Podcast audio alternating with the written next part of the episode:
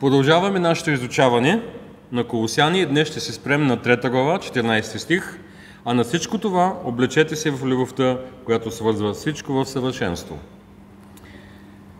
Днес ще говорим за любовта. И ще се опитам да ви покажа пример с светски песни, какво мисли света за любовта и какъв е контраста между светската любов от песните и Христовата любов. Някои от вас се спомнят песента Любовта, без която не можем. Любовта в този пасаж е изобразена като върхна дреха. В 12 стих се казва да се облечем с милосърдие, благост, смирение, кротост, дълготърпение.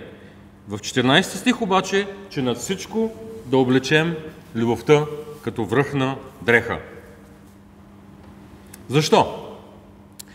И днес ще обясня възможността да имаме за връхна дреха любовта. Любовта е тази, която ни свързва заедно в съвършенство. Днес ще се спрем на три неща. Първо, огромната нужда от любовта. Второ, същността на любовта, защо имаме нужда от любов. И трето, обединяващата функция на любовта. Първо, огромната нужда от любовта.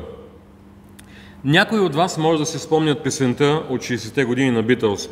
All you need is love, та Всичко, от което се нуждаем, е любов, се казва в тази песен.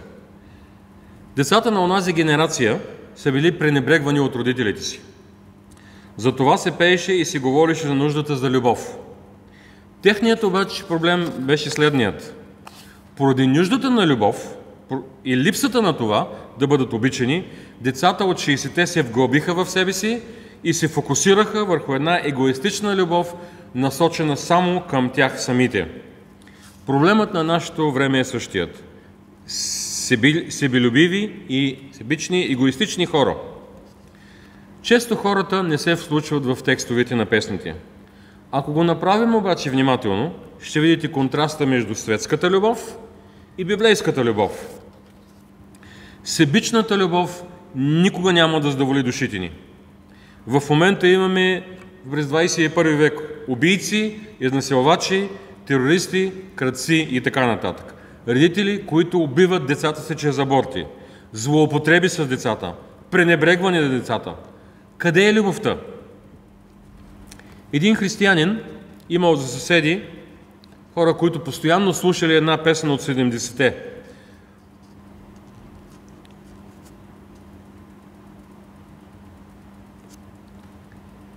Когато слушали тази песен, в нея се пеел Искам да знам какво е любовта. I want to know what love is. I want you to show me. И в това се казва, нали, че искам да знам какво е любовта, искам да ми покажеш, знам, че можеш да ми покажеш.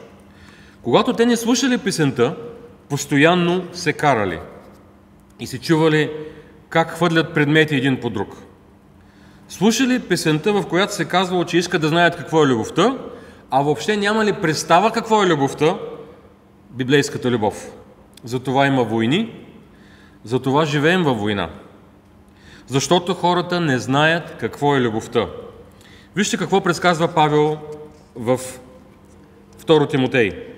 И това да знаеш, че в последните времена ще настанат трудни времена, защото човеците ще бъдат себелюбиви, сребролюбиви, надменни, горделиви, хулители, непокорни на родителите, неблагодарни, нечестиви, без семейна обич, непримирими, клеветници, невъздържани, свирепи, неприятели на доброто, предатели, буйни, надути, повече свъстолюбиви, а не боголюбиви, имащи вик на благочестие, но отречени от силата му.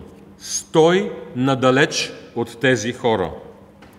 Хората търсят любов, но те обичат себе си. Те обичат удоволствията. Те не обичат Бога. Те не носят Божията любов в сърцата си.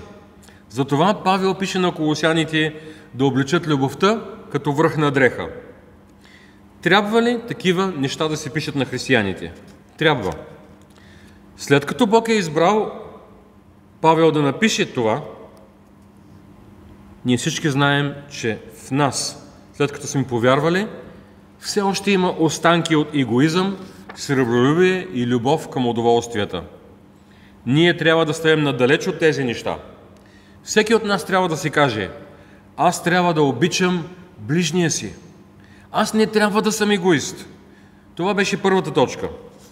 Светът има нужда от любов, църквата също. Втора точка. Същността на любовта. Защо имаме нужда от любов? Павел казва в Римляни, любовта не върши зло на ближния, следователно любовта изпълнява закона. Спомнете си как Христос сам обобщи десете Божии заповеди. Първата, най-голямата заповед. Да възлюбиш Господа, Твоя Бог, с цялото си сърце, цялата си душа и всичкия си ум. Това са първите четири заповеди, насочени към Бога. Втората, в Матей 22.39, да възлюбиш ближния като себе си. Какво е любовта? В Библията нямаме точно определение. Това, което имаме, е описание на любовта и примери за любовта. Какво прави любовта? Опитах се да сформирам следното определение. Любовта се състои в отношението на душата и сърцето на Божиите избрани чеда, което трябва да е най-доброто, въпреки високата цена, която понякога трябва да платим. Любовта не търси своето. Бог възлюби толкова света, че даде. Любовта дава, тя не взима. Нека сега да видим контраста на това какво мисли света за любовта. За света да правиш любов означава да задоволиш сексуалното си желание. Звучи като разгонен домашен любимец. Аз обичам сладолет, казват децата. Аз обичам начина по който се отнасяш към мен, казват възрастните. Това ме кара да се чувствам страхотно. С две думи, обичам себе си. Света е злоупотребил изцяло с думата любов. Библейското значение е тотално различно. И това не е само така с думата любов. Това е с думата грях, святост, добро, зло, истина и много други. Хората често се, шокират, когато се прилага църковна дисциплина. Не било любящо отношение, казват хората. Как може пастора и старейшините да постъпят така с мен? Това обаче са инструкции, дадени от апостол Павел. Църковната дисциплина е най-любящото нещо, което може да накара грешника да се обърне от греха, да се покая и да дойде обратно в църквата променен. Коя част от Библията е наречена глава на любовта? Това е Коринтияни, 13 глава. В нея се казва Ако раздам всичкия си имот за прехрана на сиромасите и ако предам тялото си на изгаране, а любов нямам, каква полза? Любовта дълго търпи и е милостива. Любовта не завижда. Любовта не се превъзнася. Не се гордее. Любовта не безобразничи, не търси своето. Не се раздразнява. Не търси сметка за зло. Не се радва с неправдата, а се радва заедно с истината. Всичко премълчава, на всичко хваща вяра, на всичко се надява и търпи. Това прави любовта. Така че облечете за връхна дреха любовта.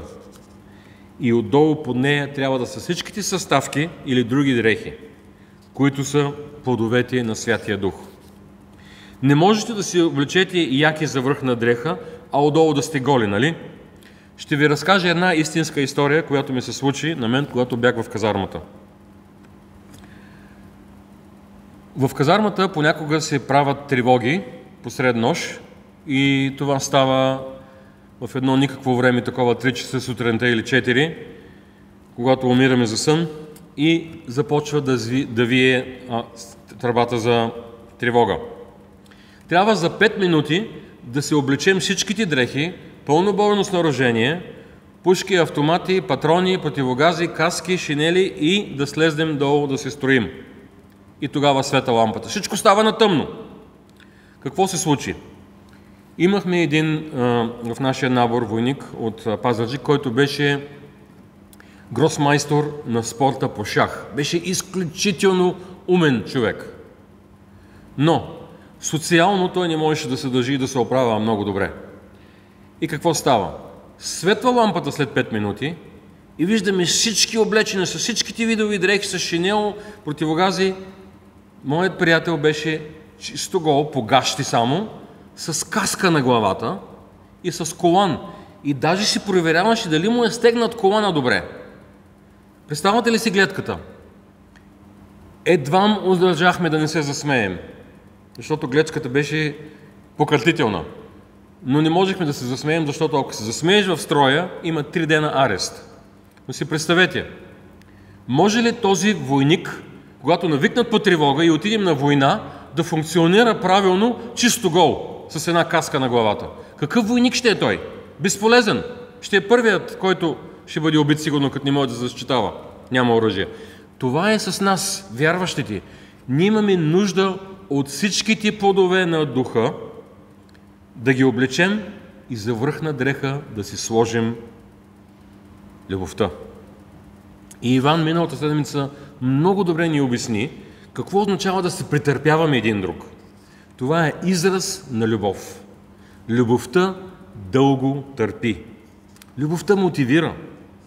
Ние трябва да сме добронамерени към всички.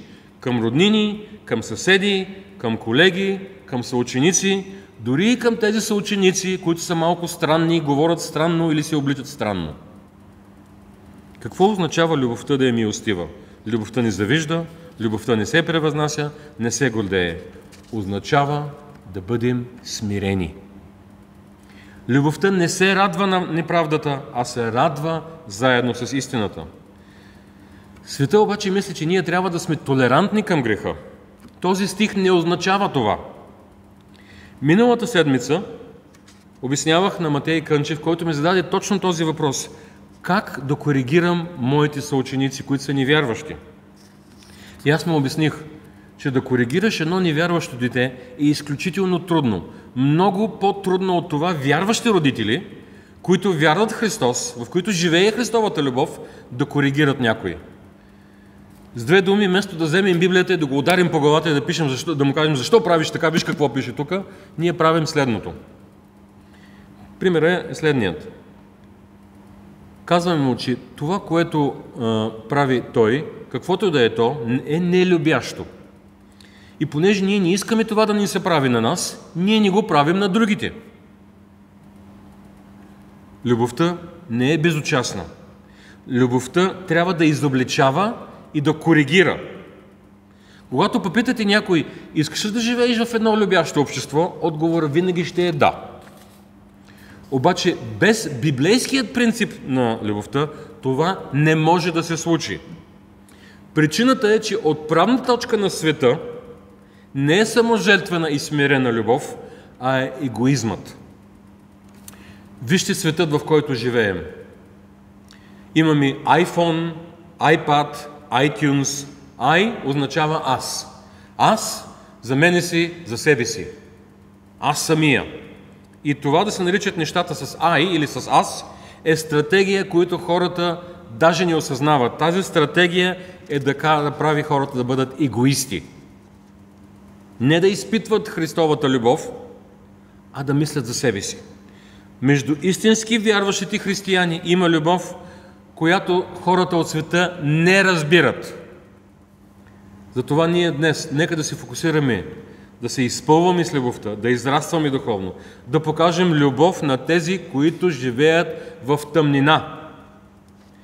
Нека другите църкви да ни казват за нас постоянно, ами те, конгрешаните, ни вярват в дарбите на Святия Дух, те не вярват, че имаме свободна воля, а вярват, че Бог избира кой ще повярва преди създанието на света.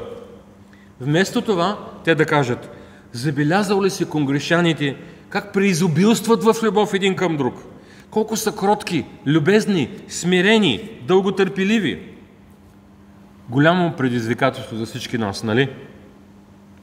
И нека последно да се спрем на трето, обединяващата функция на любовта. Как да разбираме любовта, която свързва всичко в съвършенство? Това не е любовта от песента «Любовта, без която не може», а това е християнската песен «Любовта Христова свързва ни в едно», която е песен, която ще изпеем след малко. Това е любовта, която ни свързва заедно в единство. Това е любовта, която е загрижена всички ние да отидем заедно в рая. Защото ние не сме социален клуб, в който хората се пригрещат, тупат се по рамото и казват колко се радвам да те видя отново. И уж са приятели, а когато става дума за пари, или за власт, или за кариера, си подливат вода един на друг, или се забиват нож в гърба и да ни продължавам, че става грозно и страшно. Какво друго още правят хората? Никога не ми е харесало, когато хората ми кажат, каквото и да ти говорят, знай, че става дума за пари. Никога не пропускам да им обясня, че Христос не умря за пари, а го направи от любов към нас. Да се обичаме един друг означава до смърт и цяла вечност след това в рая. И ние днес се радваме, че един ден ще видим тези, които са ни напуснали и вече са в рая, ако са били вярващи. Огледайте се около вас. Между нас има различни хора от различни националности. Имаме гости от Америка, от Холандия, от Англия, от Латвия, от Корея. Толкова сме различни. Защо сме тук заедно? Защото Христовата любов ни обединява. Заедно. Невярващите, вместо на църква, ходят на клубови, в които имат различни видови хобита. И така, и ние също имаме хобита. Но Христовата любов ни променя и ни обединява. Ние сме на църква днес не защото много обичаме Бога, а защото Той първо ни възлюби и вложи в нашите сърца любов. Бог ни възлюби толкова много, че изпрати единствения си син да погине на кръста и да поеме наказанието, което ние заслужаваме за нашите грехове. Всичко, което трябва да направим, е да поискаме прошка за греховете си. Бог избира егоисти като нас, променени, освещавани и ни прави да си обичаме един друг. Ние продължаваме да грешим, но в сравнение с хората от света сме много по-различни вече, след като повярваме. Хората, които дойдоха на барбекю миналата седмица, ни казаха колко страхотно беше да се съберем заедно в Родопите, да хапнем, да се насърчим, да да общуваме и да изучаваме Библията. Затова август ще направим още едно барбекю. Вижте правителството ни. Арестуват се, изчегъртват се, после се коалират, плюят се буквално един друг в парламента, нещо, което аз не очаквах никога да видя, подиграват се един на друг, обиждат се, глобяват се един друг за обидите, но те продължават и на всичкото отгоре се появяват предатели, които казват, че им омръзнало вече от лицемерието на другите и пускат конфиденциални записи. Да виждате обединителната Христова любов в парламента? Задайте си въпроса, защо повече от един век тази църква съществува? Защо 21 века вече имаме християнство? Защото Христовата любов не извади от тиранията на греха и вече няма осъждение за тези, които любят Бога. Ние сме умряли с Христос, умряли сме спрямо греха, за да живеем обединени заедно в любов. Нов възкресенски живот за Бога. Нека ви предизвикам с един въпрос, който е огромно предизвикателство и за мен самия. Вие обичате ли истински?